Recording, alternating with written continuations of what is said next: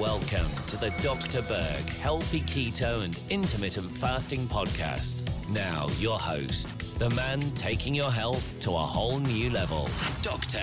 Eric Berg. Hi, guys. I wanted to create this short video on this one important point about getting your cholesterol tested.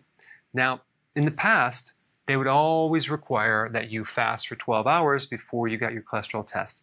Well, not anymore.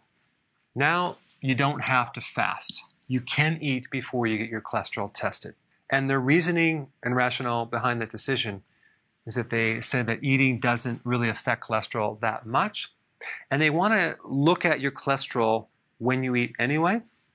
And it's also less hassle for the patient, the doctor, and the lab. Okay, so I totally disagree. I would not recommend following this advice. Why?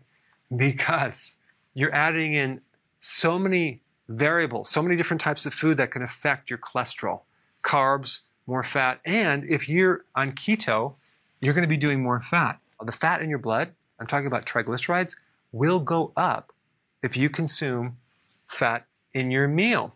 So that's going to completely alter the test, and it's not going to give you a nice, consistent baseline when you test over time.